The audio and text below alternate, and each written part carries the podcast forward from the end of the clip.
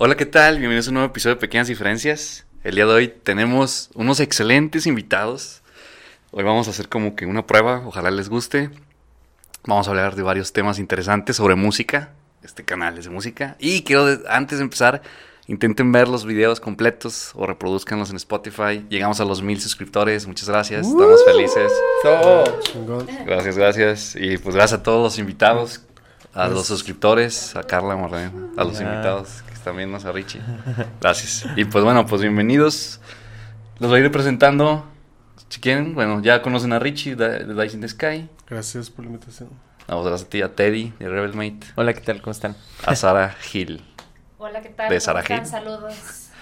Y ya, pues los tres han venido al podcast. Sí. Sí, la sí. neta, ya. Pues tú, Sara, que viniste hace dos años o qué? Casi dos años. Sí, va. ¿Tú la última vez que viniste? estábamos en pandemia. Sí, Mm. tú en enero. Dale. Enero. Y Teddy, pues acabas de venir. Yo vine hace como dos meses, dos más o menos. meses, la neta. Que bueno, este. Para los que nos conocen, si quieren, nomás rápido, que platiquen sus proyectos, que tocan, que. Eh, yo soy Richie, eh, baterista de Dice in the Sky. También muevo ahí la banda y todo. Y pues tocamos como metalcore, deathcore, así más pesadito. Ya. eh, Teddy. Hola, yo soy Teddy y toco en una banda que se llama Rebelmate. Tocamos pop rock tipo Allison, División Minúscula y toda esa onda. Entonces, si les gusta, pues vayan a checarlo. Sara. Yo soy Sara Gil, soy cantante y compositora. Y el estilo es como pop indie alternativo. Y también pues vayan a checar las redes sociales para que escuchen la música. Ya, Ya. No, pues gracias por venir. Gracias por la invitación. Borja Blake. Yo, Borja, Borja, Borja Blake. Perdón, Borja. no Borja, Borja. Borja Blake, pero es un secreto, ese es mi otro yo. Nada, gracias. El alter ego. Sí, el alteré. No, pues gracias por venir otra vez. Y quería empezar a preguntarles, este, quiero empezar por ese tema. ¿Estudiaron, Teddy y Sara estudiaron música? Yes. ¿Tú estudiaste música? No. Yo también terminé mi carrera, pero la neta, más o menos. Entonces mi pregunta, mi primera pregunta para ustedes es, ¿es importante estudiar música? Ok, yo creo que es muy debatible porque, eh, o sea, yo conozco muchos músicos que no estudian música, pero que son muy intuitivos y que han sabido desarrollar su arte, pero yo eh, tuve un proyecto antes que se llamaba Access, tocamos por mucho tiempo y yo no tenía ni idea de, de música, nada, cero. Yo tocaba nomás lo, pues, lo que podía. Este, y definitivamente me costó mucho más trabajo. Y ahorita estando en Rebel, después de haber estudiado una carrera en música, este, pues definitivamente me hace mucho más fácil el trabajo. Yo creo que necesario no es. Una buena herramienta, totalmente. Ok. ¿Ustedes cómo ven? Sí, yo creo lo estoy. De hecho, vi su episodio hace poco. Y habla sobre eso, ¿no? Y la verdad, creo que yo, yo sí. A lo mejor tomé clases como muy básicas, empecé tocando la guitarra y esto. Pero no soy alguien estudiado que diga decir, ah, tengo un certificado, tomé cursos, así, no. Pero como dices, eh, sí, este, sí creo que es una herramienta muy importante el estudiar, pero tampoco como que te limita el no hacerlo, ¿no? Claro. Ajá, entonces Claro. totalmente, Sí. yo pienso. Sí, yo estoy de acuerdo con ustedes. Eh, yo empecé como pues también imitando, sobre todo a mi papá, a los cantantes que escuchaba cuando estaba chica. Y creo que es muy bueno al inicio no tomar clases porque como que sacas todo tu como tu esencia Tu verdadero ser. es, ajá. Sí. Y a mí lo que me pasó es que ya cuando estás en clases, de pronto, no sé, me acuerdo una maestra que me decía, oye, es que estás engolando mucho, estás tratando de imitar a Dolores O'Riordan de The Cranberries Mm, y, y siento que de pronto eso está bien porque dices, a ver, vamos a sacar la voz. Claro, este, cómo quiere sonar, ¿no? Ajá, cómo quieres sonar, que no, que no suenes a alguien más. Está bien por ese lado, pero por el otro también es que de pronto como que ese tipo de comentarios Ya no estás como que sacando cositas que de pronto suenan bien en la voz y todo eso. Entonces, eh, pues sí, eh, está bien estudiar porque te da como, como dice Teddy, más herramientas y todo. Pero por el otro lado, este, siento que la creatividad y, y la intuición van a jugar un papel muy fundamental Sí, en todo. Perdón, de hecho a mí me pasó, o sea, que antes de estudiar música, cuando entra a estudiar música que te empiezan a decir que hay reglas, o sea, en un principio Claro. me empezaron a molestar a mí, o sea, así fue como que, pero ¿por qué? ¿Cómo que no puedo hacer esto? Kurt Cobain sí, Kurt Cobain sí lo hace, güey. Radiohead sí lo hace, güey. De hecho, hay una rola, me acuerdo que en ahí donde estudié, había una rola de, de, de, de Garbage. Ajá. Creo que era la de I think I'm paranoid. Ah, sí. Creo que era Gran esa. rol. Y hay una, hay una que, que, que me acuerdo que estaba el director y nos dijo, paró la rola, estábamos ensayándola, paró la rola y nos dijo, hey, este, está mal, hay una nota, a ver, bueno, a tocar esa parte, no, no, no está mal. Y fue con la tecladista, dijo, no, está mal, tienes que tocar esto. La tecladista dice, no, es que sí. o sea, Suena así, esta, no, así suena. la- no te creo, a ver, ponla. Y sí sonaba. Claro. Y, di- y me acuerdo que el director dice, pues fíjate en ese nivel cómo hacen esas cosas. Y era como que, ay, güey, no sé, ya es como... Se Sí, clavan mucho, ya ¿no? También. Sí. Sí. Yo, ah, creo, yo creo que así como que hablando de este tema, en ocasiones me ha tocado compartir, este, en el metal también hay gente que está muy preparada claro. y hacen muchas escalas y mucho hablando de guitarras o también técnica de batería. Y, y me ha tocado ver bateristas y guitarristas, que es donde yo me gusta más esos instrumentos, donde se olvidan de disfrutar lo que están haciendo por estar Claro. ejecutando perfecto todo. Sí. Y se olvidan de todo lo demás y luego andan enojados porque nadie los reconoce, porque son estudiados. Sí. Ajá, o sea, en todos lugares pasa. Pero yo creo que, o sea, la música está muy chido estudiar y aprender y tener herramientas, pero también la otra parte de, de disfrutar lo que haces, yo creo que Sí. es también como, pues muy importante, ¿no? Claro. Sí. Yo creo que es una conversación esta que tengo como seguido con uno de mis mejores amigos. Este, de hecho es el, el que era el otro vocalista de, de mi primer banda de Access.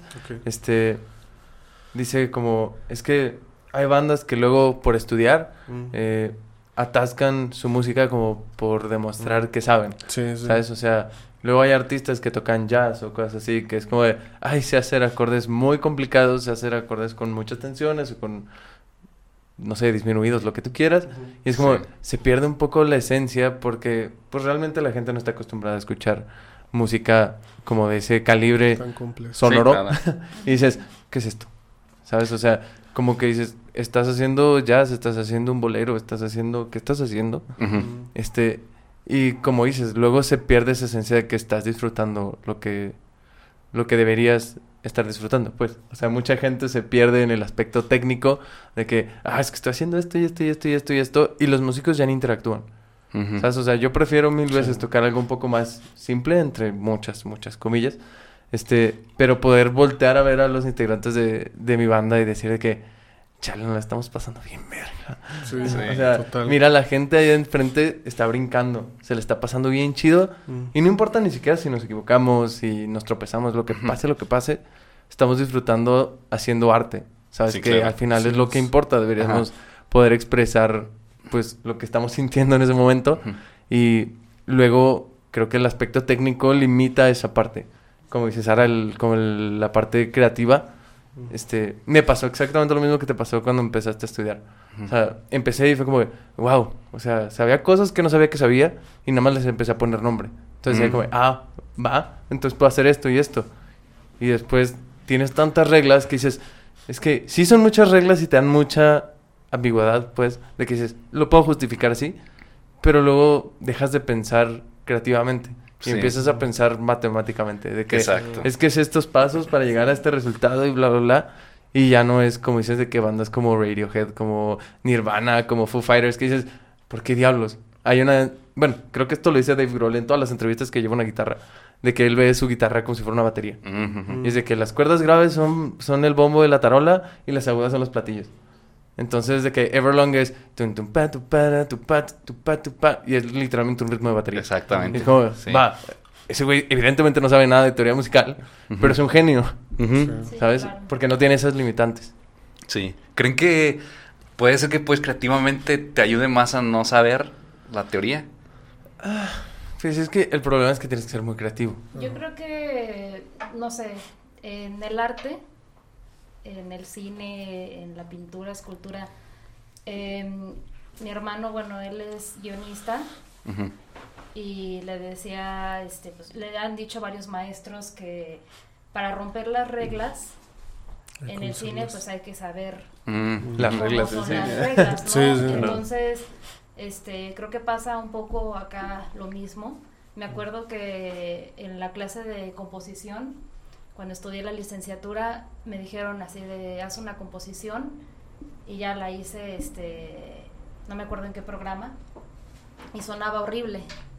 Y Mm. ya, y salí de la licenciatura y horrible las composiciones y después ya deshice y me, me llevé por la intuición y ya empezó a sonar. ¿no? A cobrar vida. Sí, a cobrar vida y también, este, también creo que otra cosa importante que me decía mi papá era de que eh, las tablas pues es bien importante, ¿no? Claro. Creo que también esta parte como de em, de tocar covers, de cantar covers, de escuchar este Artistas diferentes. ajá, de muchos estilos, muchos géneros, pues ahí están como los grandes y las grandes maestras que nos van a enseñar este pues muchas cosas que no nos enseñan en, en la escuela. En la escuela. Es. Sí, claro. Claro. Que es lo que me lleva a la siguiente pregunta. Porque cuando uno sale de estudiar música, o empiezas una banda o te quieres dedicar a la música, andas buscando chamba y hablamos de esto de las herramientas, porque pues tal vez si ya quieres entrar a un grupo versátil, quieres, no sé, ser arreglista, o sea, muchas Claro. cosas que puedes dedicarte, creo que son las herramientas que necesitas para poder pues para poder trabajar en eso, ¿no? No es como una Sí. banda indie que estás en tu cochera tocando o picándole a, la- a Live a- o al FL Studio y pues sin saber y puede pegar, ¿va? Claro. Pero si, si quieres dedicarte a otra cosa, pues sí tienes como que... Siento que tienes que aprender la teoría, ¿no? Sí, yo creo que para dedicarte a algo más que ser artista, este, o sea, en el aspecto musical tienes que estudiar. Sí, claro. O sea, porque pocos arreglistas los que no saben teoría musical. O sea, pues yo, yo no conozco ninguno. Pues, pero por ejemplo, tienes compositores increíbles como Juan Gabriel o no sé si José José tuvo estudios de algún tipo. Este, Alfredo Jiménez. ¿no? claro, o sea, artistas de regional mexicano que literalmente salieron de un rancho Ajá. que evidentemente no tenían acceso a una Sí. educación musical y dices, "Wow, o sea, qué manera de componer, qué manera de dejar su alma en un papel." Sí. ¿Sabes? Sí, claro. Pero para algo más allá, creo que sí es muy importante buscar las herramientas. Porque incluso ahorita, en la era digital en la que vivimos, ya no debería haber pretexto de que es que no sé. Sí. O sea, realmente tienes... Con toda la información que está al alcance Claro. y en YouTube que puedes encontrar Sí, hay todo. Sí. Una banda independiente, o sea, indie, ¿cómo puede empezar a ganar dinero de, de ahí? Pues uno podría pensar que la manera fácil sería Spotify, pero No, no. creo que todos No. es- estamos ahí y definitivamente no es la alternativa.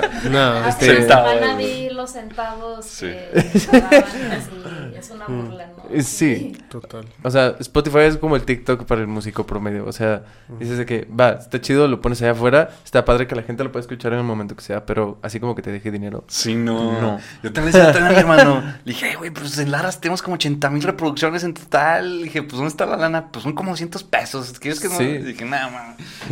es como .05 de dólar. O sea, Dólar. Hace una nada. semana eh, vi un reel de una chava, una compositora que se llama Gretsch, de la Ciudad de México, que vino aquí a Aguascalientes. Ujú.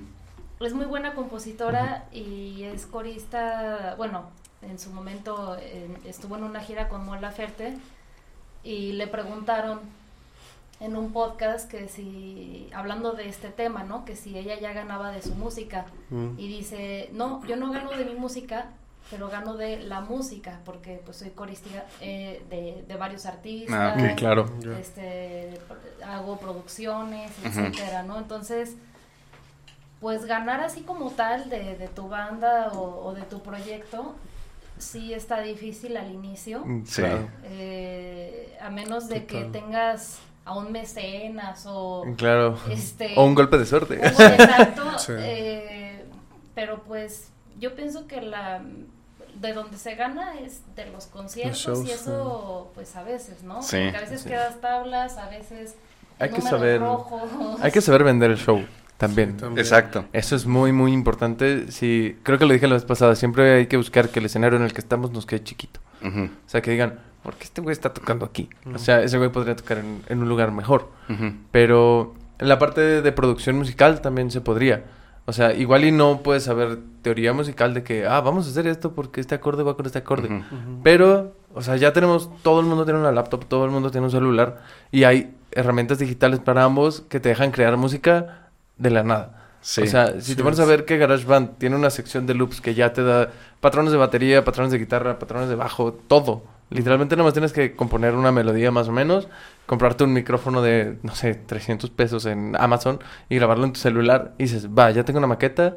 Literal puedes ir a tocar puertas con esa maqueta fea a cualquier lado. Sí, lo tres hay un morro aquí en Navas que se llama Baldi, que le mando saludos, es un reggaetonero, que le va chido la neta, y el güey hace sus maquetas, va, hace una aplicación y le dije, ¿y la voz cómo la grabas? Dice, no, güey, pues Ajá. en el celular, güey.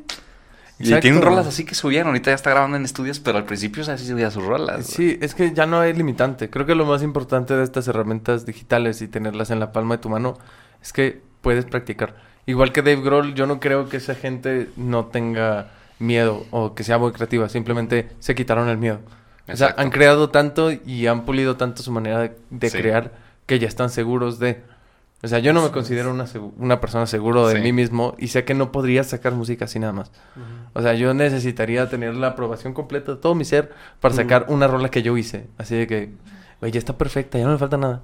Y conozco raza que ha subido cada cosa fea, fea, Sí. fea. Pero lo suben con un orgullo que digo, güey, yo quiero la mitad de eso. ¿Quién, ¿Sabes? quién? O sea, Ah. necesito Sí, la mitad de ese, de esa seguridad para subir la mitad de las rolas que tengo grabadas, ¿sabes? Sí, sí, sí, sí. Y eso, eso es muy importante. O sea, trabajar en, en la salud mental de También, cada uno para sí. decir de que ahí está. O sea, no importa, siempre va a haber público para que te Sí. escuche.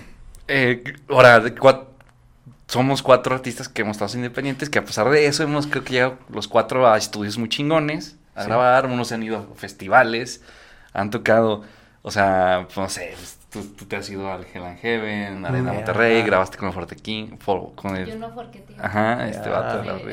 Pues nosotros nos fuimos al cielo, o sea, hemos llegado así, a pesar de ese nivel, o sea, que, que hemos llegado, ustedes han, o sea, como recuperado toda la inversión de toda su vida de- musicalmente, hablando monetariamente. Nah, p- bueno, Nada, no, pues no, No. no, totalmente.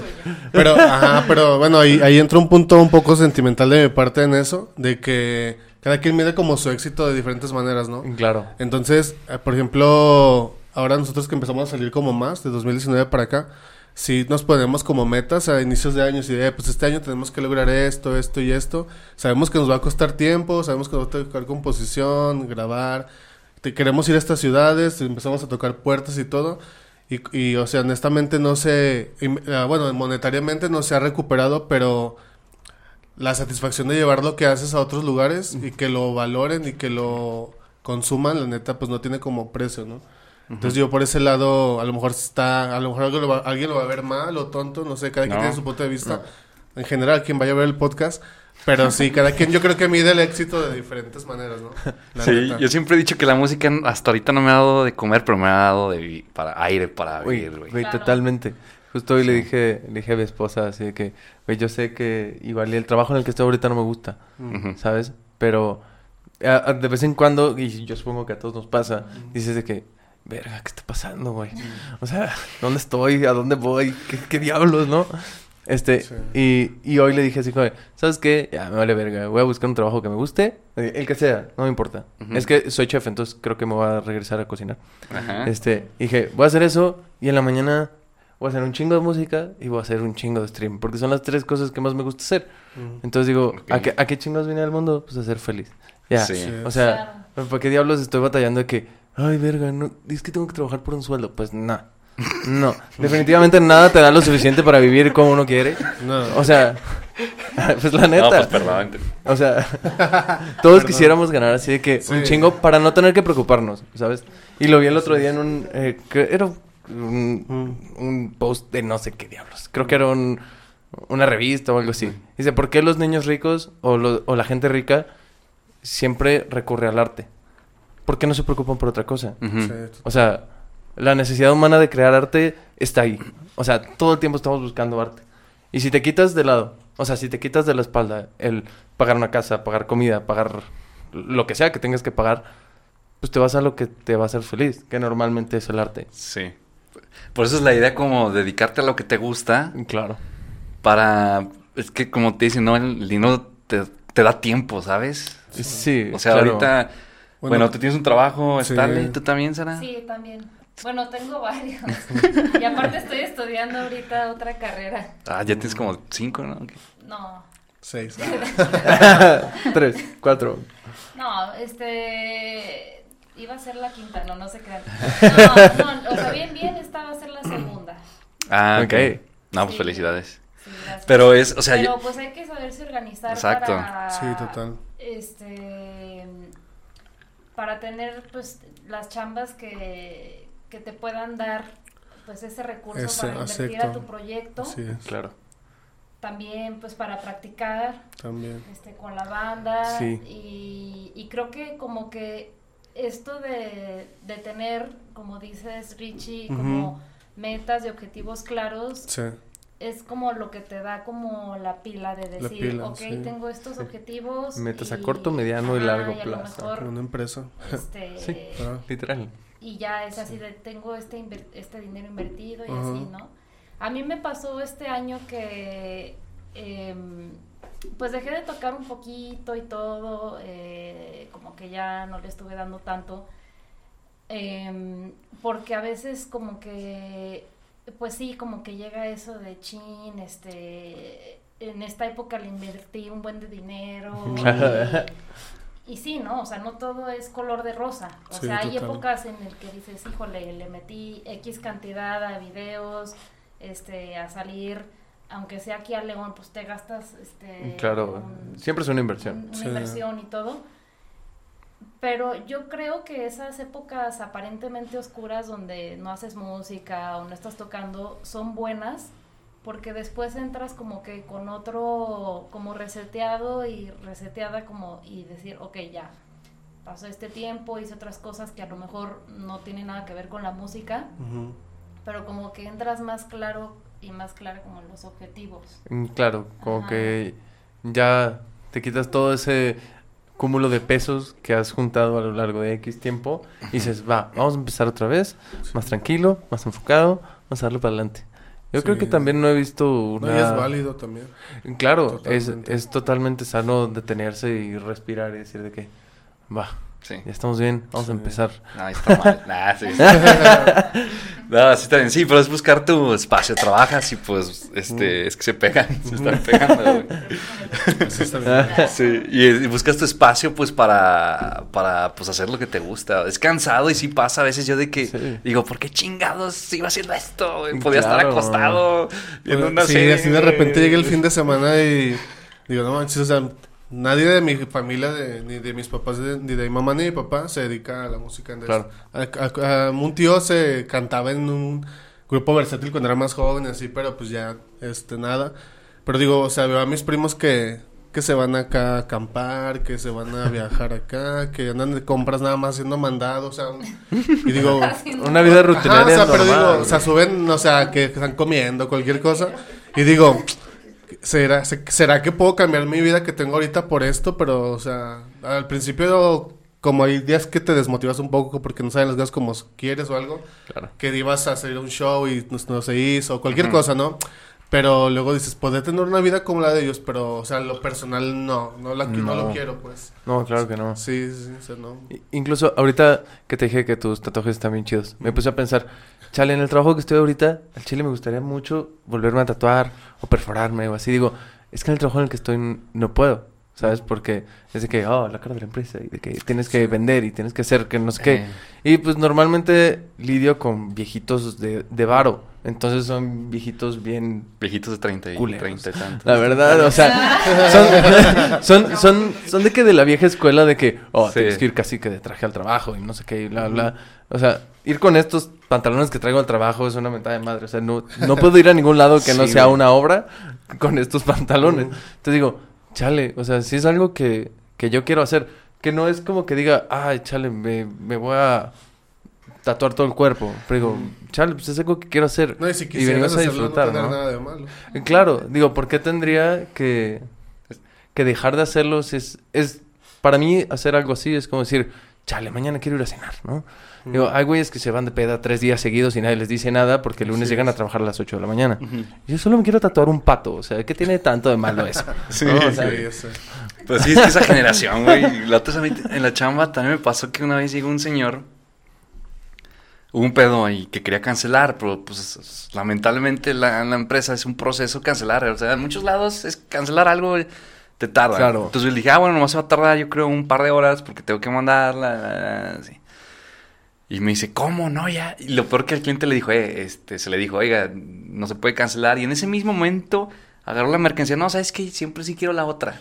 Dije, no, pues bueno, se va a tardar, tengo que mandar al contador, el contador autoriza, bla, bla, Claro. bla.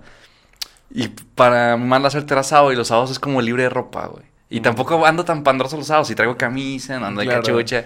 Pero pues andaba igual con mi tatuaje y todo, ¿no? Y el vato, el señor, no sé, pues tenía unos sesenta y tantos, güey. Y pues sí me barra y me dice, ¿dónde estudiaste? Nah. Así me dijo, Y tú, güey. que le valga. ver. Sí, güey. Dije, ay, no mames. Sí, Sí, no, sí, No, sí. Seguro estoy más preparado que usted, señor, Eh, pero no es una conversación que queremos tener ahorita. no ¿eh? sé. No, estudié nada, sí, soy el dueño, ¿verdad? no, pero este, pues hablando de eso, tabús del músico, no sé si les llegó a pasar, no sé, bueno, a ustedes hombres, A mí este, sí me decían de cuando tenía el, este, una arita en el ombligo. Eh, me acuerdo que fui a un- fuimos a un retiro y, y empezamos a cantar. Pues ahí, ¿no? ¿Retiro espiritual? Marista, Sí, en el retiro de los de Semana Santa. y estabas perforada ahí. Sí. Nah, no, yo me acabo de tatuar hace un año, güey. ¿Dónde estudiaste? ¿Dónde estudiaste? Y me acuerdo que los niños dijeron así, ay, la monja está perforada. Y decía, Ah. la monja. O sea, como que relacionaban a las, a las chavas que íbamos, este, o sea, pensaban que todas éramos monjas. Sí. Y así de, ah, está perforada. Pero al estudiar música o algo, cuando decías, no, pues me dedico a la música, no, no, No, pero en ese- tiempo todavía no me dedicaba. Pero cuando música. estudiabas, ¿no les pasó así de un rechazo o algo? ¿O cuando se dedicaban a la música?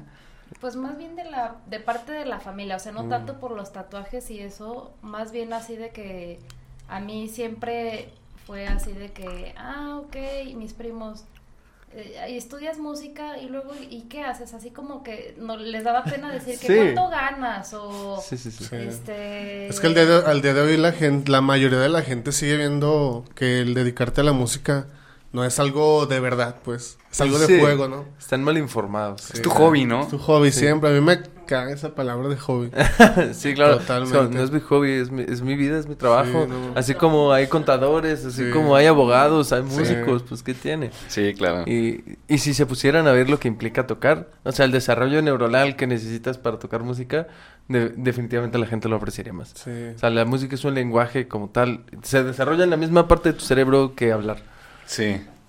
Este- Me acuerdo que, bueno, un paréntesis, que bloqueó a un güey que dijo que no le- iba a dejar de decir que es hobby hasta que le pagaran por tocar lo que él decía que quería Ah. cobrar. Lo bloqueé. tú. O sea, bien, bien Sí, hecho, bien hecho. Hay, que, hay que depurar Es de las aquí de redes sociales, ¿eh?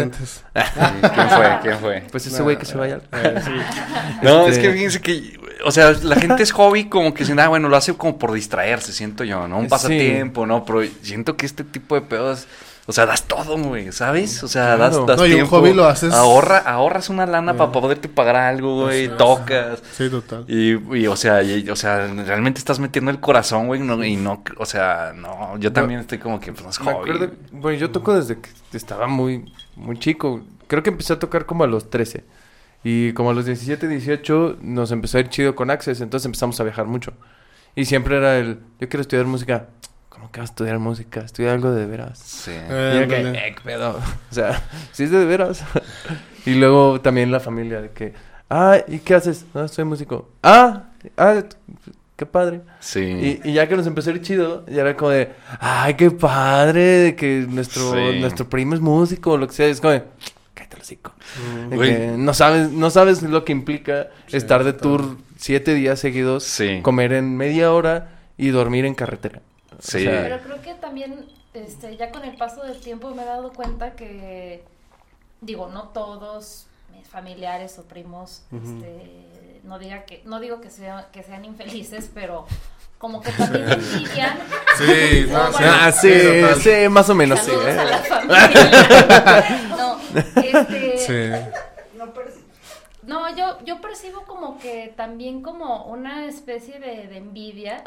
No, Sí, sí. querer como de que un decir, poco más de ah, libertad. oye, no manches, está como bien, están relajados, están haciendo lo que les gusta, este, de alguna forma está viviendo su sueño y para mí sueño no es, no implica, no está relacionado con el arte, sueño es como hacer lo que te haga feliz, hagas lo que hagas. Sí. Sí. Y, y que se note eso, es- y, y yo siento que la gente que, que critica, como que pues te tira mala vibra Mm, y, y envidia como pues a eso, ¿no? Sí. sí, no, totalmente. Normalmente es gente que le falta esa parte en su vida. Y es algo que se desarrolla desde, desde muy chicos. Es que un- uno de mis mejores amigos estudió psicología y dice que el artista promedio tiene la apertura a la experiencia muy desarrollada. O sea, estás dispuesto a experimentar algo al 100%. O sea, dices, voy en concierto, todos mis sentidos están en esto. Sobre esto. O quiero intentar hacer algo nuevo. O sea, la raza no está dispuesta a probar algo. O sea, que digas, desde chiquitos era como, tienes que estudiar y tienes que ir a la escuela y tienes que hacer no sé qué para conseguir un trabajo y poder vivir como, Sí. como más o menos bien. Y dices, chale, o sea, ¿Por qué, guay.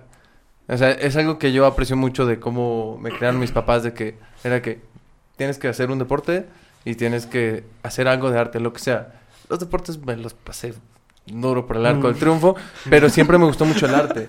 Y digo, está chido porque, Sí. porque ahora disfruto cosas que el 90% de la gente que conozco no disfruta.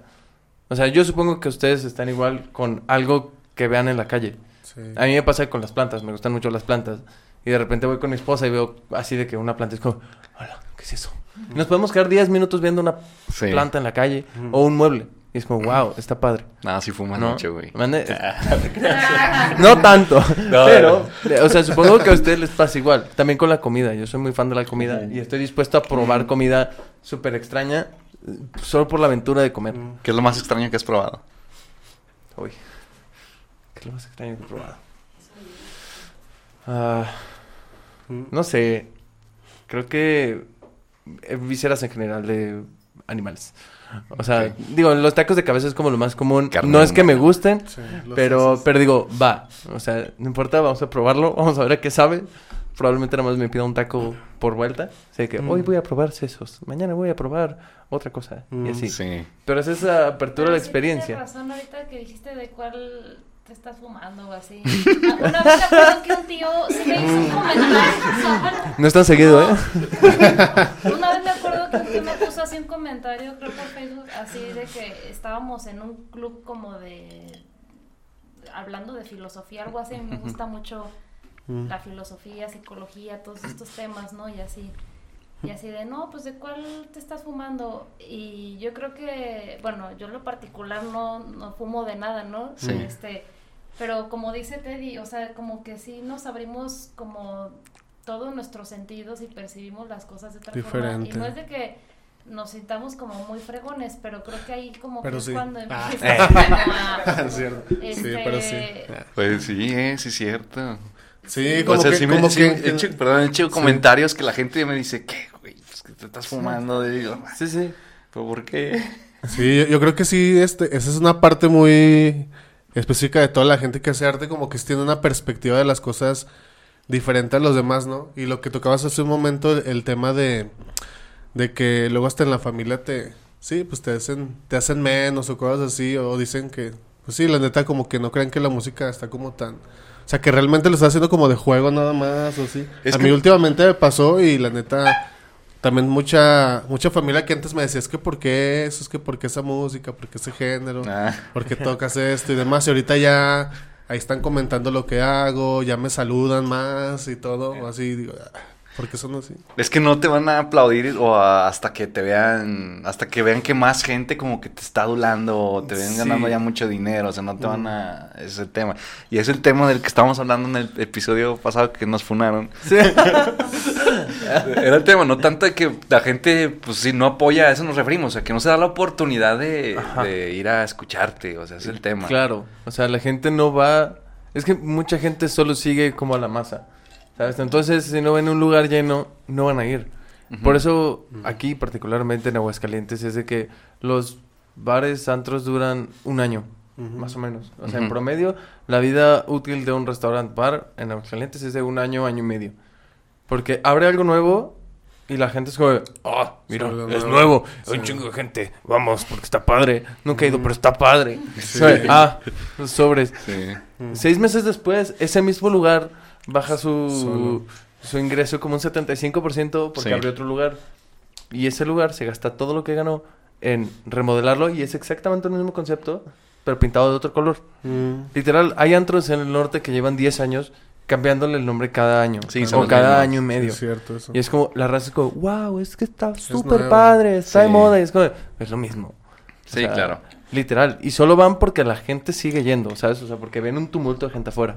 Sí. Entonces, si no ven, por ejemplo, un video tocando de que en la feria, en, en el Foro del Lago o algo así, de que un chingo de gente van a decir, mira, ya lo logró. Y no les importa si le estás abriendo a un artista o si Sí, es tuyo o no. sí. Como, tú con un chingo de gente enfrente, ah, lo logró. Sí, ya. Vamos a compartirlo porque ya lo logró, que la gente vea que es mi familiar, que es mi conocido, que es lo no sé qué. Es como, de, chale. O sea, qué triste que nosotros artistas tengamos que recurrir a, a eso. Mm. Pero digo, también es padre compartirlo y decir, Sí. a huevo, lo logré. Sí, Eh, sí. Tráguense esto, perros. De hecho, sí, hablando de ese punto, para este año tocamos el Foro del Lago también nosotros. Y sí fue como... O sea, hasta así también mi esposa dijo, no manches, nunca había visto tanta familia tuya en un evento. Más bien, nunca. claro. O sea, y todos así se toque... No, o sea, no lo digo en mala onda ni nada porque a lo mejor lo van a ver. Pero, o sea, nunca me había tomado una foto con mi familia en un show así y eran como Ah. 60, cabrones. Ah, O sea, digo, ah, no mames, o sea, ahí ahorita te enseño la foto y o sea, está como increíble, pues. O sea, y eso es parte de eso, ¿no? O sea, como que lo lograste y todo. Pero está chido que te acompañen en el proceso, ¿no? y sí, También. o sea, se como sen- que lo entiendan un poco nada más. sería un poco menos complicado si durante el proceso de crecimiento sintieras como el apoyo. Pero al final siempre siempre es lindo ver de que Ah, sí, va, total. o sea, igual y ya llegamos a, a esta X meta y aquí tengo a, a mi familia o a Sí. mis amigos que Sí. que sí me están apoyando, aunque no sea pues en el momento en el que más lo necesitaba, ¿sabes? O sea, normalmente necesitas más el apoyo en el camino que Sí. ya que llegaste al A objetivo. una meta, ajá. Sí, Pero- exactamente. Pero siempre es lindo saber de que, ah, bueno. Siempre se agradece, pues. Sí. Sí, claro. Sí, total. Pero, a ver, nos, desvi- nos desviamos un buen del tema. Yo les quiero preguntar, ¿ustedes cómo le hacen como bandas independientes? Digo, por si hay una banda ahorita de unos morros que están empezando, que dicen, güey, ¿cómo, les- ¿cómo saco lana aquí? ¿Cómo, ¿Cómo le dan la poca lana? no, pues, ¿cómo le hacen? O Creo sea, que lo más importante al principio es no fijarse en la, en la lana. O sea, Así es. o sea, si- Enfocarte en eso. si le Creo quitas... que tienen que saber que pues no va a haber lana al principio. Sí, totalmente. O sea, eso sí lo tienen que tener bien en claro, ¿no? Porque creo que este cuando entras a estudiar música o, o si no estudias también, a veces como que te dicen, ah, sí, no, tú este, las, con las ganas la vas a hacer, pero Mm. si a ti te importa como que tener el dinero y eso, tienes que saber que al principio pues no, no se va a ganar. No va a haber varo. No. Sí. O sea, lo tienes que hacer literalmente por amor al arte. O sea, si no te enamoras de tu arte, no sirve de nada. O sea, Y ni nadie más lo va- Si tú no le das el valor que, el, que merece. que merece, nadie se lo va a dar, pues. Claro, totalmente. Sí. Yo creo que lo más importante al principio es, si es una banda, cotorrátala bien chido con tus compas. O sea, Así. hagan una relación de Una hermandad. sinergia chida. Este, o sea, realmente que nada los pueda romper. Porque conforme vas creciendo te das cuenta que hay gente bien culera en la industria que lo único que quiere es sacarte dinero. No sacarte dinero a ti, que digo, si hay gente que te quiere sacar varo, pero si no, eres un producto al final. Sí, y, claro. y los productores y las disqueras y todos, pues te ven signo de pesos. Sí, aunque sea un manager este indie o lo que sea. Claro, es su trabajo. Pues sí, va a decir, no voy a hacer esta chamba de a gratis, De gratis, ¿no? ¿no? Sí, claro. Claro. A nosotros lo que un poco, bueno, nos ha funcionado ya, puedo hablar de... Fue como salir a tocar un buen, o sea, salir a tocar un buen, pero pues al principio Claro. es todo, todo este, pues por tu cuenta, ¿no? Apenas este año, después de, digo, ya tenemos de banda como 8 o 9 años, pero apenas ahorita como de 2019 para acá, 2019, 2020, 21 y casi todo 22, fue así como que invertir, invertir, Mm, invertir claro. en salir, vamos a viajar, los aviones, todo por nosotros. Pero este año 2023 ya ha sido diferente. Ya nos han, ya vemos más temas de viáticos, más cosas así. Pues ya nos empiezan a, a buscar, pero o sea, hay mucho mucho camino, ya nos empiezan a comprar más merch también. Sí. Pero tuvo que pasar mucho para que para llegar a esto y muchos chavitos este se quieren brincar todos los pasos. Sí, Y, y se desaniman y es lo que hacen que muchas bandas ¡pum! o está el otro lado. O sea, hay gente que se la cree así de que te quieres llegar ya a vender el show completo y que te compren toda la merch en una tocada y así. O morritos que dicen, ah, está TikTok. Va. Es algo que, que he visto en muchas bandas de, de, digo, morritos de 17, 18 años que le saben mucho al TikTok y dices, güey, a huevo, tienen medio millón de seguidores, pero no tienen rolas. O sea, tienen de que tres rolas o dos grabadas bien culero por un güey que les cobró 500 pesos por grabárselos Sí. en su casa. Que dices, va, está bien, todos pasamos por eso, todos grabamos alguna rola muy feo que nunca sacamos o que subimos y ya bajamos. Sí, no, sí, Este, y está bien, o sea, es parte del proceso. Pero de nada te sirve inflar números con redes sociales, con... Incluso metiéndole varo a redes sociales. Exacto. Que claro que es una buena herramienta. Sí. Pero lo más importante es pulir el arte al principio. O sea, encontrar tu sonido, como decía Sara al principio, que su maestra le decía que es que no cantes como ese artista. Claro que se vale cantar como ese artista al principio. O sea, Claro. o sea, tú todavía no encuentras tu voz como artista. Sí, claro. Y creo que, bueno, también, eh, como dice Richie, o sea, hay que Mm. invertirle y todo y tocar y gente se va a ir sumando a tu proyecto. Así es. Y también a mí lo que me ha pasado, yo doy clases de música Mm. y gente ha llegado así de, ah, oye, ¿me puedes dar clases o quiero entrar a tu taller? Claro. Mm. porque te vi tocando en tal En tal lugar lado, sí, o todo eso. este, te, te estoy viendo como que, que movida y todo, escuché tu música. Entonces, a lo mejor no voy a ganar dinero como tal cual del proyecto, pero sí de otras cosas. Sí, de otra Ujú. ramificación, Ajá, ¿no? Claro. Porque y- El chiste, ah, por ejemplo, también no sé, te pueden patrocinar este sí. cualquier ro, este, no sé, una- cualquier marca para que este pues eso te ayude, ¿no? o sea, que es, sume sí. a tu proyecto. Sí, igual la neta sí es como bien importante mantener el enfoque y, y no rendirte. Y este tipo de cosas que dices del patrocinio y todo, sí te van ayudando. Ya te van dando que, ah, un descuentito, por ejemplo, Claro. unos platillos. Ah, pues el 15% de descuento si Oh, compras ya. tal cosa. Ya, con con eso, unas bajos tabaquetas, sí, Sí, todo ese tipo de cosas. Obviamente, ah, yo conozco bandas mexicanas así del género de nosotros, como dos nada más, que ya tienen convenio con Aeroméxico para viajar. Ah, Sí, yo sí también existe. conozco, por ejemplo, Sí creo existe. que los los Ocean o los Lola Club tienen Ajá. están Los patrocinadísimos por Aeroméxico o algo así. Entonces, a cada rato pues, son son bandas que mitad influencer, mitad banda, sí, que está sí. chido, o sea, la neta tocan muy cool, me caen muy bien. Pero siempre es de que, ah, mira, ya estoy en mi vuelo de Aeroméxico, no sé qué. Sí. Y le sale que, no sé, a la mitad de precio o 30% de descuento. Y dices, a huevo. Sí, ya Sí. o sea, es dinero que puedes destinar a otra Sí, cosa. Sí, está bien chido. O Hay, hay un tipo de patrocinio que te, tengo unos amigos que con Aeroméxico también, pero que son de los vuelos que si hay espacio te meten en Ajá. un precio bien bajito y si no, pues te esperas una semana o dos días. Claro. tres días. Pero bueno, ya es una manera diferente de, pues, de, accesa- de tener algo más, pues, como, como proyecto. Sí. Y ese tipo de cosas se agregan, ¿no? Suman. sí. No, a nosotros, ahorita que hablabas de las tranzas, a nosotros, yo con Lara sí nos pasó que unos argentinos nos quisieron mover en México. Y pues estábamos, bueno, ya no estábamos tan morros, pero pues, o sea, es que llegó un momento en que ya sentías que lo ibas a lograr y cualquier Sí, persona que te dijera... Claro, estabas así de que el pie sobre la Sí, línea. Y, el- y el- a cualquier persona que ya te decía, güey, te va a hacer grande, va a hacer explotar, te- Sí, ¿no? sí, creo Sí. que en eso, mi Alex, cuando tienes, cuando siempre estás como todos los días luchando por lo que quieres y alguien te habla chido de tu proyecto, o sea, sientes que le está dando el valor que tú le estás dando. Exacto. Sí, tú Y dices, "A huevo, confías, ¿no? aquí, ¿no? O sea, confías y te dejas ir. Y Claro. fuimos a México que los conocimos y estos güeyes fue de que no, pues los, los vamos a hacer sonar en, en la radio en México, Colombia, giras, o sea, por todos lados. Claro. Y, y se vienen a vivir acá en México y la chingada, no, pues órale, no, pues todos bien emocionadillos porque ellos, pues nos, con- nos- un amigo nos hizo paro, les mandó el demo, uno de ellos trabajaba en Warner, entonces, este, no, pues sí, nos dice, no, pues bueno, entonces hagan cuenta que el costo de esto es de 20 mil pesos mensuales. Y, entonces, ah, Sí. y yo me acuerdo y le dije, no, güey, o sea, no. ¿Cómo? ¿De dónde? Sí, O dije, no, es que los dos le dijimos, no somos de dinero, o sea, ay, ¿a qué se dedica? No, pues a esto, a esto.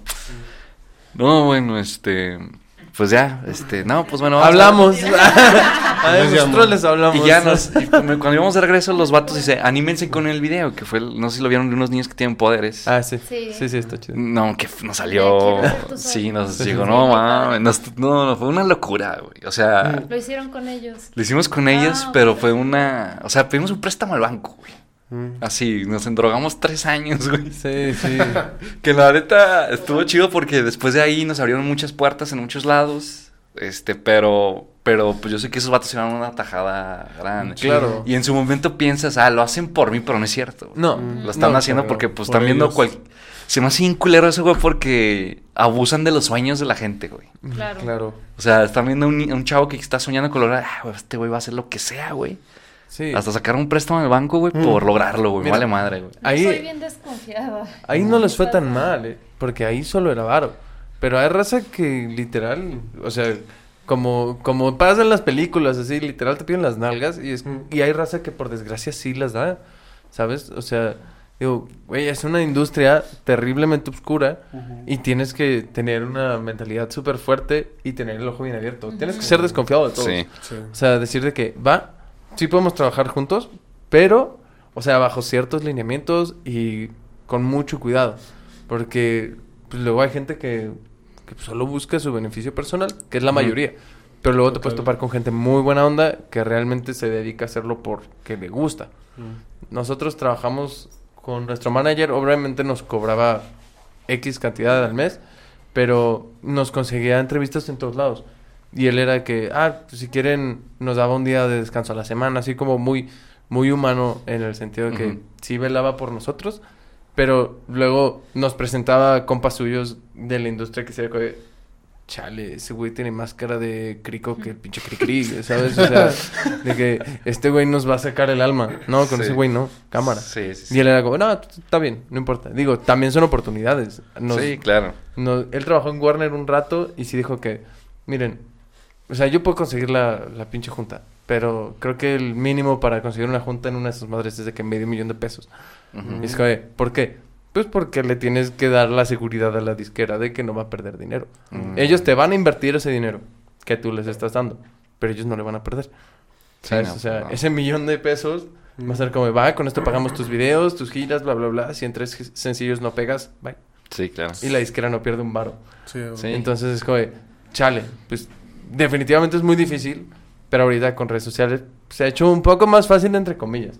Porque también los algoritmos no ayudan. filos. Sí. Sí, es un ¿Sí arma le meten duro a las redes sociales ustedes? ¿Quién Más o no? Yo no Sí. tanto, la verdad. Ahorita como que... este, siento que... Bueno, yo ahorita estoy estudiando psicología y de hecho acabo de hacer un trabajo este, para la materia de psicología experimental de cómo las redes sociales influyen para mal en la identidad de una persona y Está para la cañón. personalidad. Sí, pues, Porque sí. yo estaba, este, como que sintiendo yo algo en mi ser y en mi cabeza de que, ¿qué está pasando, no? Porque a fuerza tengo que subir una foto y hacer cosas como raras, ¿no? Este, no sé. Y, y después dije, voy a hacer como un experimento de salirme de las redes. Mm. Eh, creo que fueron como tres semanas así, pero sin nada, Totalmente. nada. Y, y sí cambió un buen, o sea, como todo, como la parte creativa, este, otra vez empezó como a abrirse más, como que ya las, la interacción con las personas fue diferente, Y fue como más más, tiempo, ¿no? real, sí, más tiempo y todo. Y digo, pues no las voy a cerrar, pero sí como que no te controlen las redes, porque Sí. ya está pasando eso, como cualquier Sí. cosa, o sea, como la comida o como cualquier cosa. Es un vicio. Este, y yo digo, bueno, pues ahorita yo no tengo TikTok, yo sé que mucha gente, Ahorita es el "Ay, top, no", y ¿no? todo, ¿no? Sí. Sí. Pero sí, siento que, pues también, digo, uno pone sus límites con uno mismo, ¿no? Y decir, a ver, hasta dónde quiero... eh, Que la gente sepa, Sí. ¿no? Y yo siento que como dice una chava eh, que se dedica al marketing y todo esto de la música, que es mejor tener dos redes sociales o tres o una y explotarla Mm. a tener tres, cuatro. tener todas. Y, ajá, y como que dice ella que no es bueno subir el mismo contenido en todas. Mm. Este, y también, pues si vas a descuidar una red social, pues mejor no la la, tengas, tienes? ¿no? Entonces yo digo, la verdad yo no soy como de estar subiendo, creo que en TikTok tienes que subir tres o cuatro videos para que te vaya bien. Y dije, Mm. no, yo no sale ahí, ¿no? No es lo mío. Sí, sí es bueno porque pues mucha gente aparentemente o por lo que dicen han salido de ahí, pero Sí, sí. también es como hay que tener cuidado, ¿no? Sí. Sí, y yo Mucho. creo que agregando a eso, te- como que vivimos en la época de la inmediatez y así como mucha gente llega, mucha gente se va, ¿no? Sí. Eso sí lo he notado y también lo de las redes, sí creo que sí, es importante tenerlas como actualizadas, al menos uno o dos, para que te ubiquen a donde vayas y todo. Pero sí también yo creo que eso de, de mantener como, como decir, ah, pues voy a publicar, no sé, un día sí y un día no, pero ya, o, o un- tengo, yo estoy siguiendo ahorita el consejo de un amigo que los sábados o domingos, en una o, una o dos horas me pongo a programar lo de la siguiente semana, ¿no? Sí. O sea, ya sé que sigue, pues. Claro. Y ya en la semana no me preocupo No lo de- pelas. no lo pelo, pues. O sea, sé que... Ah, voy a anunciar un sencillo eh, tal día, por ejemplo. Y ya, pues, me estoy viendo nomás para ver... Pues, para compartirlo, ¿no? O cosas así. Pero ya como que me voy programando por semana y ya no estoy como todos los días. Porque al principio sí era así... De que todos los días y, te- y la típica de... Ay, ¿cuántos likes lleva? Ay, ¿Quién lo eso- compartió? ¿Quién ¿Eh? le dio? O sea, todo eso... Todo eso es como bien desgastante a un largo plazo, pues. No, y emocionalmente juega un papel súper importante. Como dice Sara, la neta sí te, sí te consume. Digo, creo que yo, cuando yo estaba en primero, segundo de prepa, salió Instagram. Entonces yo he consumido Instagram desde hace un montón. Y digo que, chale, o sea, la neta, consumir redes sociales todos los días te hace mucho daño porque empiezas a valorarte por un número. O sea, tú dices, chale, pero es que esta persona subió una foto y tiene 5000 likes. Mm. ¿Por qué mi foto o, o el anuncio de chido. mi sencillo que Eh. está mejor? Eh. Porque uno le da mayor valor a su, Sí, a su trabajo, obviamente. Dices, porque el mío tiene 100 likes. Sí. Porque el mío tiene 50. Es que no valgo. Es que mi arte es, es feo. Es que no es que... Y no necesariamente. No. Tal vez simplemente le estás dando demasiado valor a, a algo que ni siquiera existe. O sea, literalmente está en la pantalla de tu celular. Entonces, yo concuerdo de que dejar las redes sociales a un lado es lo mejor. Si tienes Facebook, pues realmente Facebook ya ni se usa ya. Son memes nomás. Son puros memes y, Sí. y cámara. Este, si tienes Instagram, es lo mejor que puedes hacer como para publicar cosas de tu banda o de tu proyecto. Sí. Yo en el mío literalmente no subo nada personal. O sea, es como fotos de shows, Eh. fotos del nuevo sencillo, este, bla, bla, bla. O del stream, por ejemplo, que, que hago. Va, todo eso está chido porque es lo que quiero vender. Sí, claro. Mi vida personal es mía y esa no, no la subo a redes sociales. Y si se fijan, los artistas más grandes tampoco están en sus redes sociales, no son suyas. No. o sea, Sí, se las no, maneja no, alguien. Alguien más, sí. Sí. O sea, luego, bueno, yo soy muy fan de Dua Lipa, tanto de su música como de ella. Ajá. Y, y digo, chale, o sea, Sí. Ella evidentemente no está subiendo stories 24/7. No. Ella no se tomó las fotos Sí. que, que subió en su, en su feed de Instagram. Gracias. O sea, ellos viven su vida y se dedican 100% a la parte creativa. Porque es que aparte consumen un chingo de tiempo. O sea, estar scrolleando, aunque tú digas, chale, pues es que es nada más cuando voy al baño. Va, Ujú. sobres. Pero es un chingo no de te das rato. cuenta, ya un tercio de tu vida que se no te es va en el baño, ¿no? por si no sabían. ¿eh? por si no sabían, más o menos un tercio de tu vida estás sentado en un excusado. Yo nomás digo, Sí. es un chingo de tiempo que podrías dedicar a algo más productivo. Es que lo que pasó, güey, fue que. O sea, imagínate, o sea, yo pues ya estoy en mis treintas.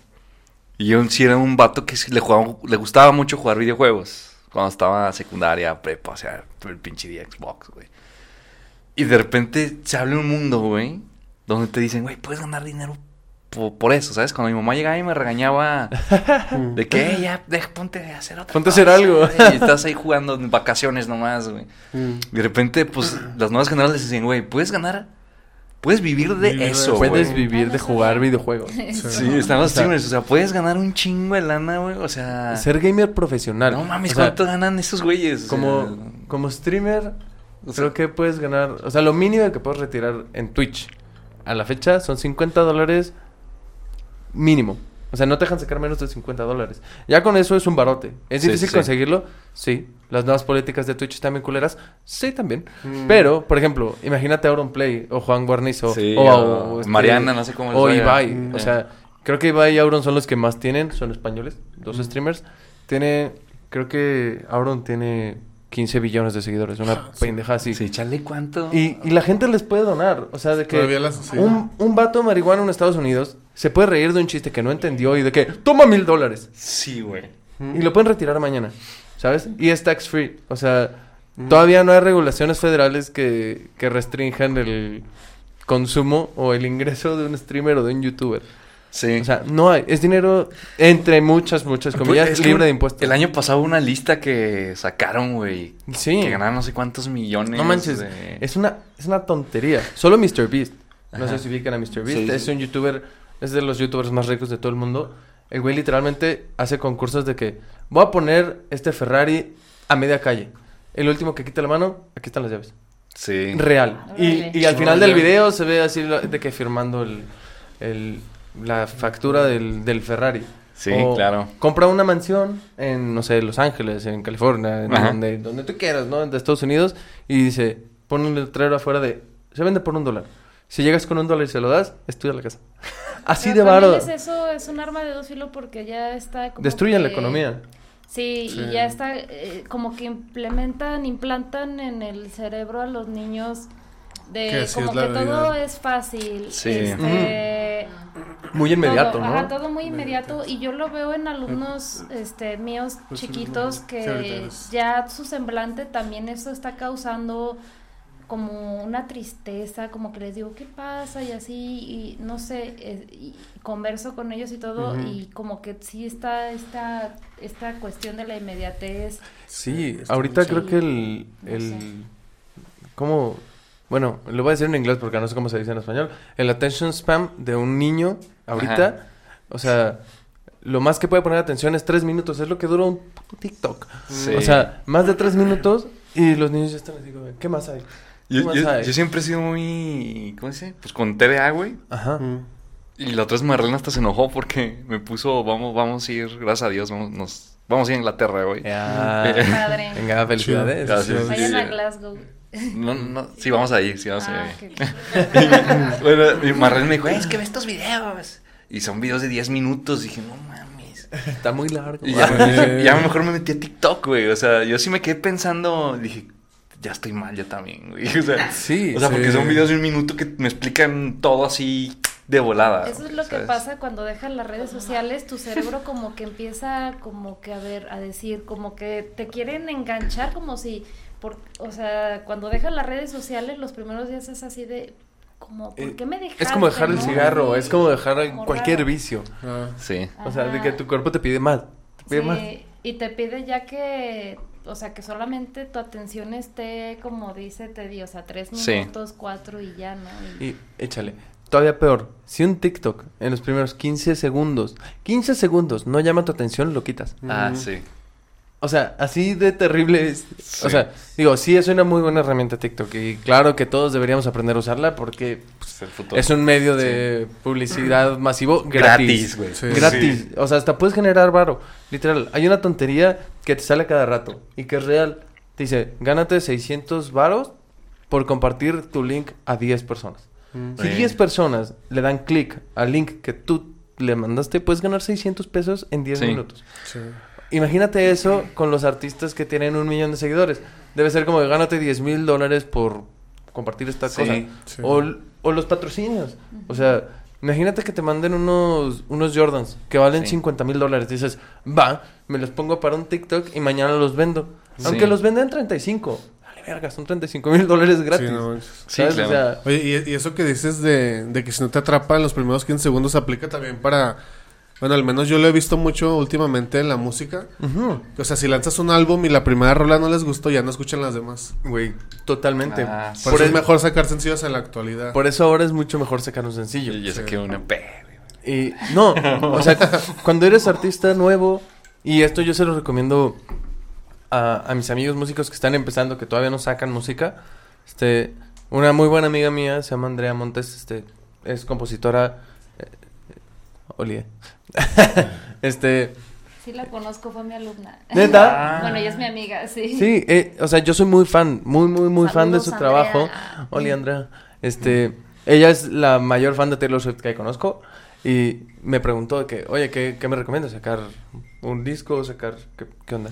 Le digo, la neta, si no tienes música ahorita, saca un EP. Ajá. O sea, es lo mejor porque así no tienes que empezar un show tocando covers. Obviamente vas a meter covers, ¿no? O sea, que una rola, dos rolas, lo que sea. Pero ya tienes material para que la gente tenga una idea más o menos de, de qué tienes. O sea, Yo que la gente... empecé con un EP de seis canciones Ajá. Y aparte, este, sí lo saqué en físico porque me dijeron, pues sí, eres artista nueva, tienes, cuando vayas a las entrevistas y todo, Y se los dejas. se Sí. los dejas.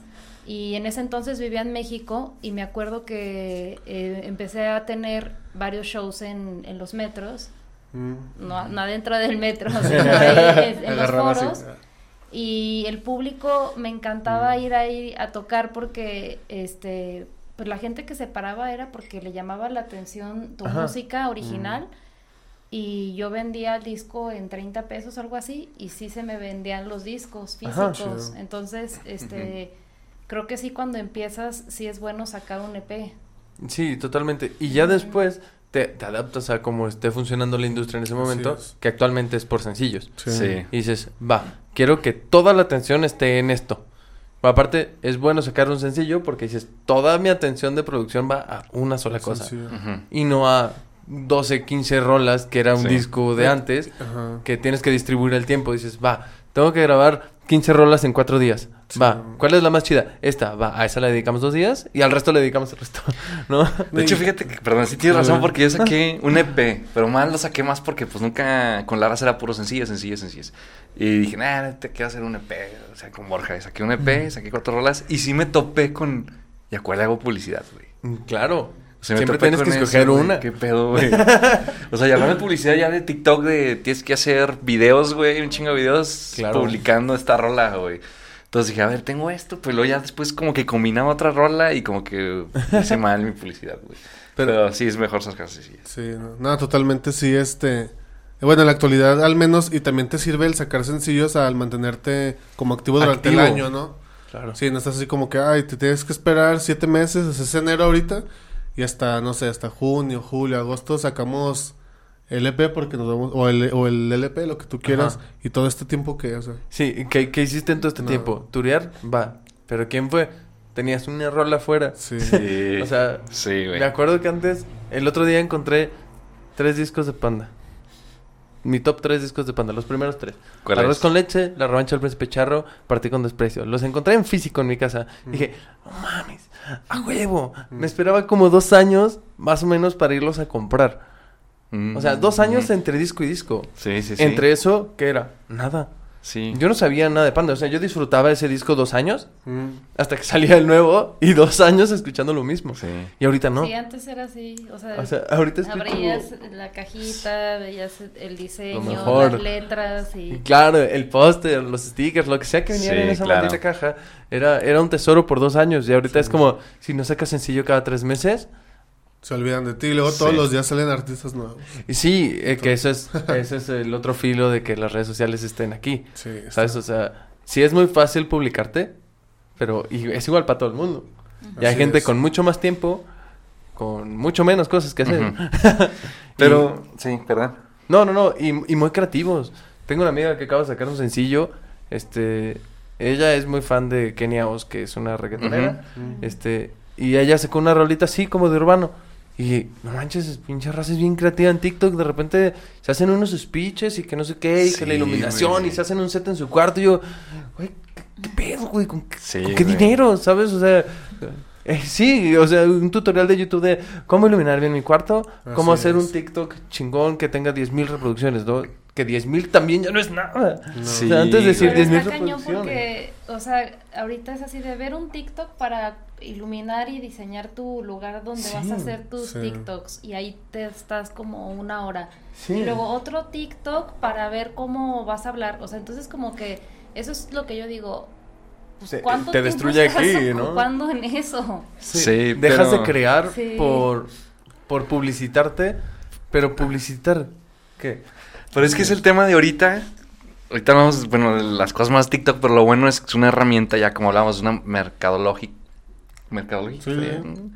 Gratis, güey. Pero la, ya la, bueno o malo, el, mu- o sea, el artista hablando de música, ya tiene que, aparte de ser músico, tienes que ser creador de contenido, güey. Ujú, Sí, sí. Sí. O sea, ya no, ya el, el mundo ya te dio una plataforma. Ya antes andabas buscando que pagándole antes era que, no sé, que andar pagando publicidad hace muchos años, ¿no? Sí. Que pegar tus pósters, no Pues sé sí, qué. Después sí. estar pagando, ¿cómo se dice? Los community managers. Ah. Sí, sí. Se acabó ya eso. Ya no existen los community managers. Yo ya no Sí. conozco ninguno. No, güey, No. porque ti- tú te haces solo publicidad, güey. Sí. Ay, puede haber una banda en un rancho de, no sé, Loreto, Zacatecas, güey. Sube un video, güey, de su banda, güey. Video de dos millones, güey. ¡Pum, güey! O sea, se Ay, van... Pues, pues peso pluma. No, yo no sé de dónde salió ese güey. O sea, yo no digo de que, ay, peso pluma, no, es que empezó de chiquito actuando en telenovelas. Claro Sí, que no. no. Ese güey salió de, de, de una secundaria trunca. Le pegaron tres rolas y, y salió eh, con Jimmy Fallon. O sea, sí, güey. Es, que- es la- ¿qué es lo que pasa que esas ya te puede cambiar el mundo muy rápido. Sí. Entonces, pues todo mundo, y más los nuevos, cuando tú estás en la prepa, güey, o algo así que no sabes a qué te quieres dedicar, güey, pues dices, no mames. ¿Para qué me parto a mi madre estudiando Claro. seis años o diez años medicina, güey? Si puedo, o sea, güey. Si puedo hacer un TikTok y hacerme millonario. Sí, güey. Sí, Pero eso, es lo que, lo que dice Sara. O sea, juega con la, con la química de tu cerebro. No sé si pueda afectar tu química cerebral el hecho de que tú sientas que te puedes ganar la lotería, literal, con un TikTok. O sea, es como la gente que se gasta todo su dinero en comprar billetes de lotería. Que dices, güey, Yo creo pues que se afecta. te hubieras comprado un sillón, ¿no? O Ah, sí. güey, en vez de tres boletos de lotería. una cama, güey. Sí, pudiste, pudiste haber mejorado tu refri, yo qué sé. O sea, güey. Sí. Sí. O sea, pero es lo mismo. Y luego la raza. Hay, hay un video que me da mucha risa de Snoop Dogg y creo que es Kevin Hart. Ajá. Este fueron hosts de las Olimpiadas. Y los dos son muy graciosos, o por lo menos a mí me dan mucha risa. Y hay un video que salen reaccionando a un TikTok de dos morrillos babosos de Estados Unidos que se creen negros y, y cantan como Island Boys. Y así empiezan a hacer como, como plática de negros con. Ah, ok. con Sí, sí, sí. con Sí, Sí, con su mismo lenguaje. Y dices, güey, digo, aparte de que eso es una apropiación cu- cultural, pues obviamente esos güeyes, así de que todo el pecho tatuado, toda la cara tatuada, con rastas, así todos decolorados, y es como, de, dude, por gu- gu- guay, ¿sabes? Mm. O sea, todo eso es porque está de moda. Porque Six Nine puso de moda Ah, tatuarse sí. la cara feo. Sí. Y XX también. Digo, ese güey ya, ya no está, ¿no? Qué no triste. está, pero, qué triste. pero dices, güey, todo eso es por moda. Sí, sí, sí. Y eso a ellos los llevó a hacer un video así. De que estar drogado todo el día y decir pendejadas está chido. Sí. Y, digo, a veces está chido, pero no de diario.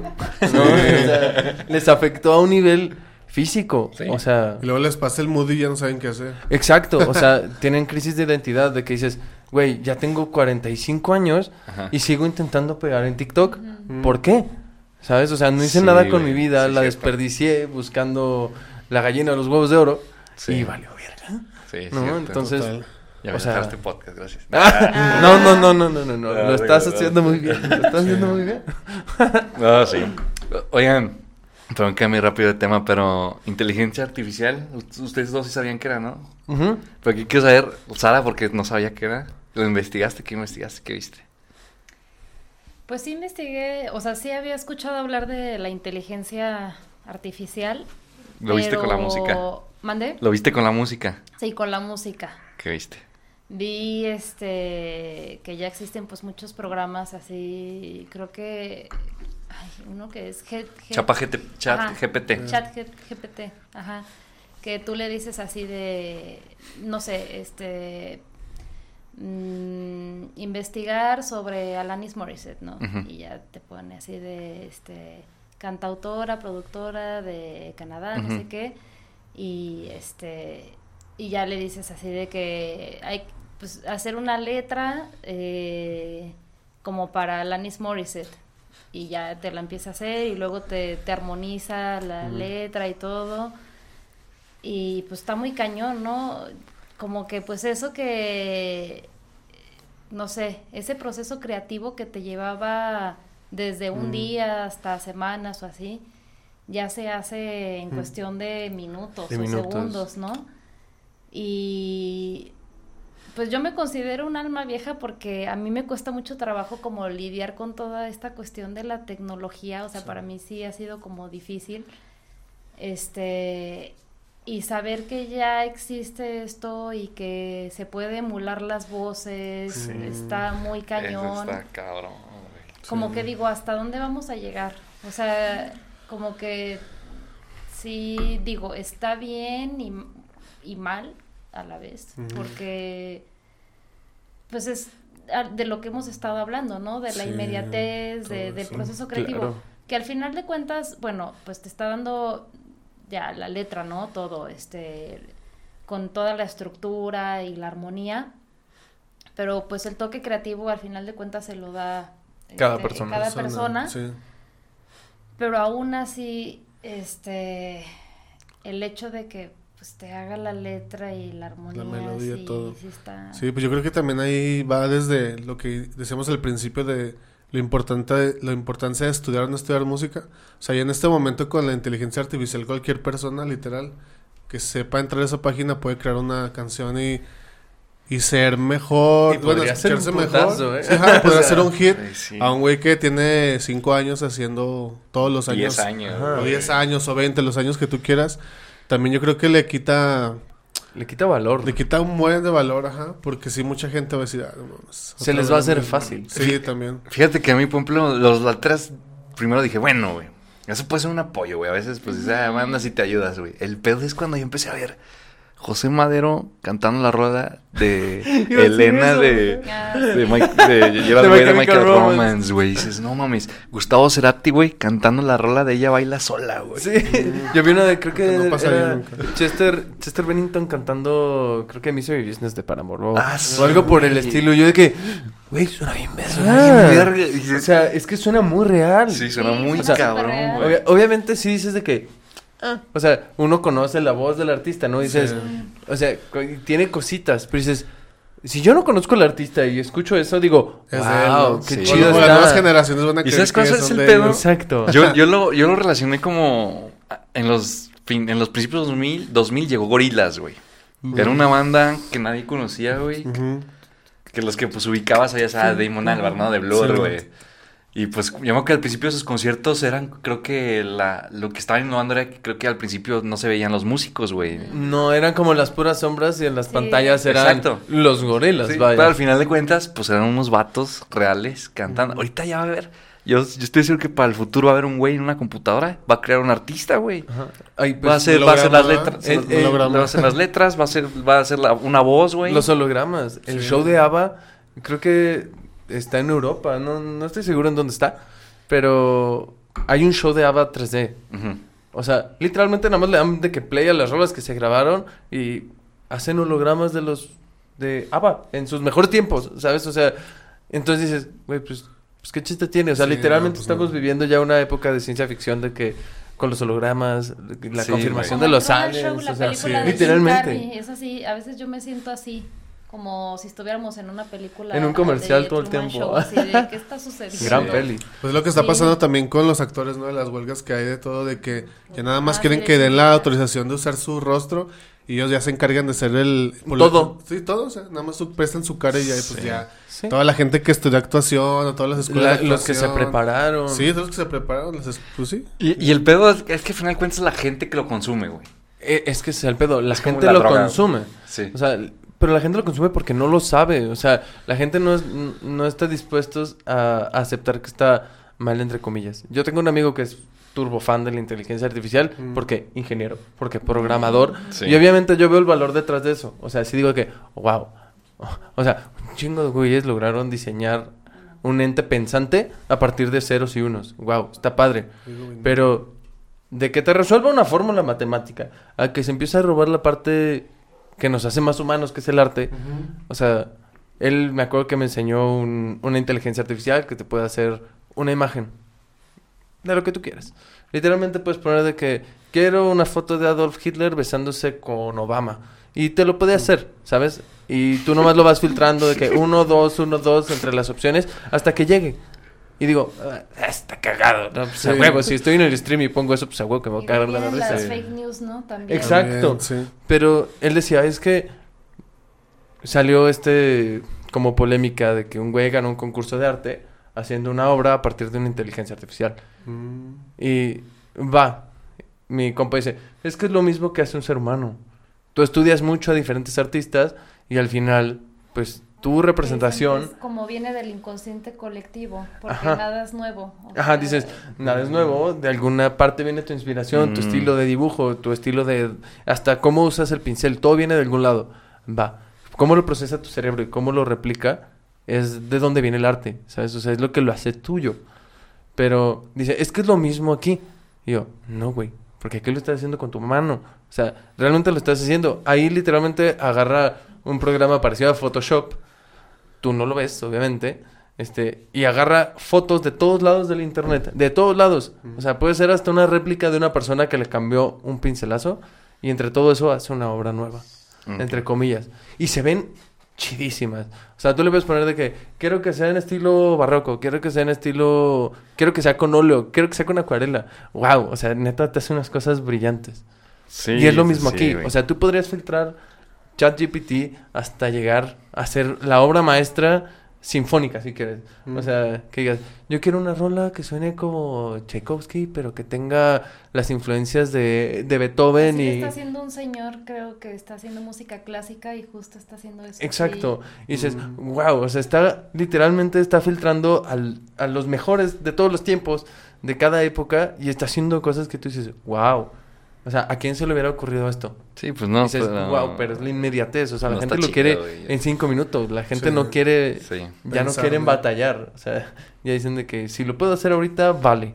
Si no, si me tardo más de 10 minutos, ya no vale. Sí, güey. Ya nos O sea- tocó vivir el futuro muy cabrón, güey. Está la No, y perfectas, ¿no? Las cosas perfectas. Y sí. Ese es el Sí. problema de las computadoras. O sea- Sí, perfecto. Mm, No, o sea, se debe sentir humano. Sí. Eh, Hay, bueno, en donde estudié, este, me acuerdo que, que el director es, es muy fan del jazz y dice que es que antes se grababa así de que un micrófono al centro del cuarto y Ah, los, sí. y los músicos se ponen a la distancia pues más razonable del micrófono para generar este balance y no se tiene que mezclar nada, o sea, así, Así, crudo. total. Está chido. Sí. Claro, claro que está padre. Este, porque se siente humano y si alguien se equivoca es otra vez desde el principio. Sí. Los Beatles grabaron Ah, así exacto, es en, Abbey. Road. Ajá. O sea, que ponían, no sé, tres, cuatro micrófonos, lo que sea, o Sí. dos nada más para la imagen estéreo y pues ahí, pues, si alguien la caga, pues ni modo. Hay una rola, no me acuerdo cuál es, que Paul McCartney salió al baño, o fue Ringo, creo que Ringo salió al baño Ajá. y empezaron a grabar y nadie se dio cuenta que se fue. y entonces el que sea que haya ido, llegó a media toma y fue como, "Oh", y empezó a tocar. Ah, ok. ¿Y no grabó Ringo ahí o qué? O, sea, entró tarde, Ah. pero la toma fue tan orgánica, estuvo tan chida que se quedó. Pues se quedó, sí, Ah, sí. ok. No me acuerdo cuál esa, es. buena. Pero, pero, o sea, eso, eso pasó en Ah. una grabación y dices, wow, es una de las rolas más icónicas de los Beatles. Ajá. ¿Sabes? O sea, está padre. ¿Cómo hubieras replicado eso eh, con una inteligencia artificial? Sí. Le pones, y ahora quiero que el baterista salga al baño.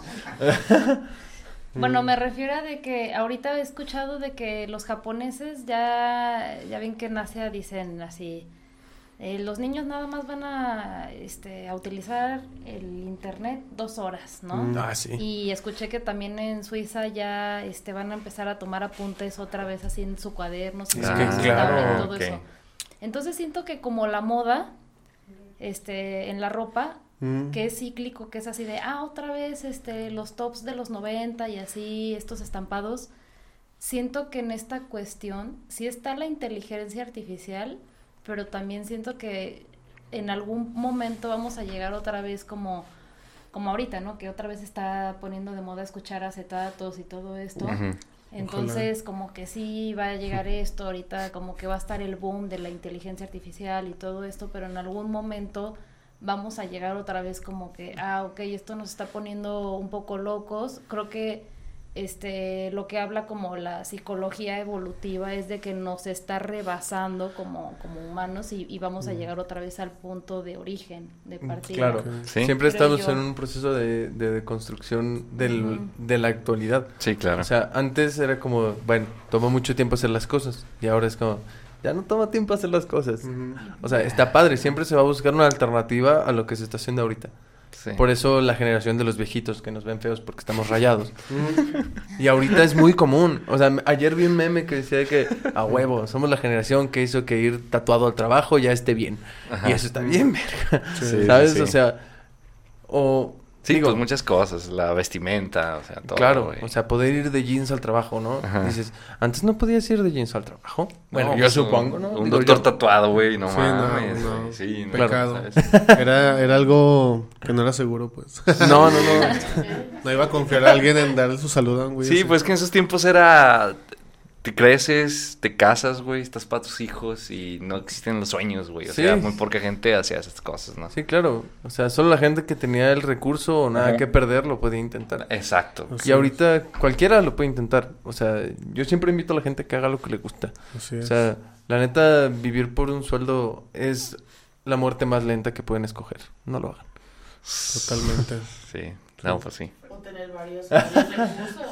recursos. Claro. Todo- todos aquí, ¿no? ya, to- ya todos. No, o sea, está bien tener un recurso, varios pero... Sí. Sueños Sí. dentro de un recurso. Sí, sí. Mezclarlos, Sí, para poder vivir. Siempre hay que buscar un ingreso y no dejar de lado nuestro bienestar físico Sí. también, porque luego hay gente que sí deja de lado mucho el, el aspecto físico y personal, de que salud mental incluso, este, por seguir algo, sí, incluso laboralmente. O sea, Sí. que, "Oh, es que tengo que entregar este documento para mañana y ay, ya son las 4 de la mañana. Pero no hay pedo porque hay que pagar mañana. No, o sea, Sí, güey, digo, no solo a los artistas nos pasa, a todo el mundo Sí, le a todo el pasa. mundo. Sí, claro. O sea, solo la gente tendría que entender que el arte también es un trabajo. Así es. No, pues muy bien. Les voy a hacer unas preguntas rápidas. Va, Claro. Así, lo que se les venga en mente. Voy a empezar aquí, así, nos va. A ver, un álbum que recuerdes que te clavaste así mucho. Sí, pues el primero que me clavé sí fue el Toxicity de Sys- System of a Down. Sí, fue el, nice, fue el que me, que me marcó y de ahí como que empecé a, por el gusto más del, del metal o el new metal en ese tiempo, en los Sí. 2000 sí, discazo. Sí, la neta, sí, desde ahí empecé. No, muy bien. El tuyo te di. Híjole. Chale. Yo creo que. La. Arroz con leche o la revancha del príncipe charro de panda. O sea, los dos me, me cambiaron eh, el mundo. Muy bien. ¿Hay un disco de panda que no te guste? Eh, sangre fría, no me gusta. No mames, está bien chingón. Sí, es real. Eh, creo que es de los que menos me gusta. A mí el que no me gusta es el del... Uno antes, güey, ¿no? ¿Cómo se llama? El, Ah. ¿Sabe qué? Envejeciendo de barril, ¿no? ¿Cómo se llama? Sí, envejeciendo en un barril de roble. Pero no, ¿cómo se llama el álbum, güey? No. No, no me acuerdo. pues. Amantes. No, no, más el Amantes. No, Amantes sí está bueno. no, sé. No sé. Bueno, el tuyo, Sara. El mío, híjole, es que son varios, pero yo creo que fue uno de No Doubt, donde venía Don't Speak. Ray y- Don't Speak. Sí, Sí, sí, muy bien. pero ¿No? sí me acuerdo que lo escuchaba mucho. Perfecto. Sí. Una canción que te recuerde a tu papá. Um, la de Time, no, no Time, no. O la de- artista, perdón. Bueno, Pink Floyd. Ah, Totalmente. Bien, bien, bien. Yo los escuchaba todo el tiempo.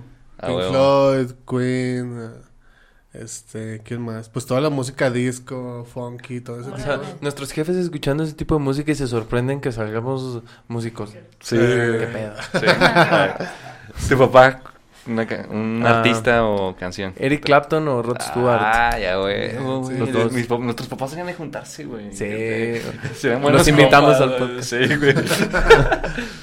¿Tu papá qué música? ¿O qué te recuerda a tu papá? Este, bueno, la My Way, inter- interpretada por Frank Sinatra. Ah. Ok. Y también pues le gustaba mucho este John Lennon, igual este ¿cómo se llama? Eric Clapton también. Joya. Ok, sí, sí. Muy bien. Total. Una rola o artista que te recuerda a tu mamá. Ah, una, no me acuerdo ahorita el nombre, pero Donna Summer era como sus favoritos. Ok, sí, a mí- fíjate, mi mamá también, ahora que lo dices. Sí. Yo, Tú te di una rola o artista que te recuerda a tu artista Anne Murray. mamá. Ah, ok. Sí. No sé quién es. Casi nadie sabe quién es, pero, pero ella me recuerda mucho a mi jefa. Ah, ¿Cómo se llama? Anne Murray. Ah, Murray. Ok, Sí. gracias. ¿Tú, Mi Sara? mamá, este, pues muchas de los Gees. Ah, bien. ok, Sí. muy bien. Ah, también Arjona. Me gustaba mucho Arjona. Ah, ok, muy bien. Una rola que te recuerde a tu esposa. Ah, O artista, Sí, la de El Baile y el Salón de Café Tacuba. Ah, Su fa- son sus bien, artistas eh. favoritos de Ah, Café Tacuba. bien. ¿A tu esposa te di? Ah, My Chemical Romance. Ah, Su banda favorita. Muy bien, a huevo. A, a Ricky. Eh, King, eh, pues varias, pero la de Bad Dream se llama. Ah, no, no Sí. la conozco, no la conozco. A mí me gusta la de In My Way, no. Ah, no, nada. Nada, pues bien. ¿Y tú, Alex? ¿Tú no ¿Y a ti? ¿Y tú, Alex? ¿No contaste ninguna? Eh, Nadie eh, me pregunta nunca. Cuéntanos, Alex. tú dilo, tú dilo. Pero que, que, que Mamá, la- tu. Ah, Sí, lo ¿Qué igual. rola te- o artista ¿Qué te rola? recuerda a tu papá, a tu, mamá y a tu esposa? una rola... A mi papá es súper fan de Electric Light, ¿sí saben qué es Electric Light? Sí, Orquesta, claro. Sí, sí. La rola... Fuimos a ver, ¿te acuerdas que nos Ah, nos encontramos. ahí? No, mi papá es súper fanático. De hecho, estaba muy chido porque cuando tocamos con Laras, a ver, ya una vez tocamos con cuerdas y era así, salió súper emocionado. No mames, sonaron Electric Light. Eso. Y la rola, su rola favorita de mi papá es la de Telephone Line. Pero no sé por qué cuando escucho la de Sweet Talking Woman, creo que se llama. Que no, algo me da, algo me da en el corazón, güey, no sé. Llega. Algo me, me da, me da. De mi mamá, pues le gusta mucho Donna Summer. Pero yo un día le compré de morro el disco de Il Divo, no sé si conocieron el Divo. Uy, el Divo era muy bueno. Y yo creo, yo tengo como muy marcado a mi mamá cuando escucho al Divo. Ok. Y a Marlene, pues Gucharlat. Eso. Muy bien. Ah, pues muy bien. Ah, pues muchas gracias por venir, espero que se hayan pasado chido. Gracias Gracias. Sí, mucho. Está muy ¿Sí padre. estuvo chido? ¿Sí les Sí. gustó? Sí, Sí, sí, sí, sí. muy bien, no, pues gracias ahí. Es el primer formato que hacemos así. Se los agradezco que hayan venido, la neta. No hay de. Muchas gracias por Gracias venir a ti. Muchas nuevamente. gracias. Además, todas las redes de ellos para que las vean como siempre, para que las escuchen. Ajá. Vamos a estar ahí todo. Y pues, Todo gracias chido. nuevo. Gracias a Carla. Gracias a Marlene, que siempre apoyan. A Ricky. Manden saludos si quieren a alguien. Ah, pues si quieren mandar saludos rápido a alguien. Ah, A los Rebel Mate. los Rebel Mate. A the Sky. Saludos a mi banda, a mi familia y a todos. Ah, entonces, Oh. Saludos a mi familia y a Ricky. Eso. Ah, pues bien. Pues muchas gracias. Nos vemos al siguiente. Ajá.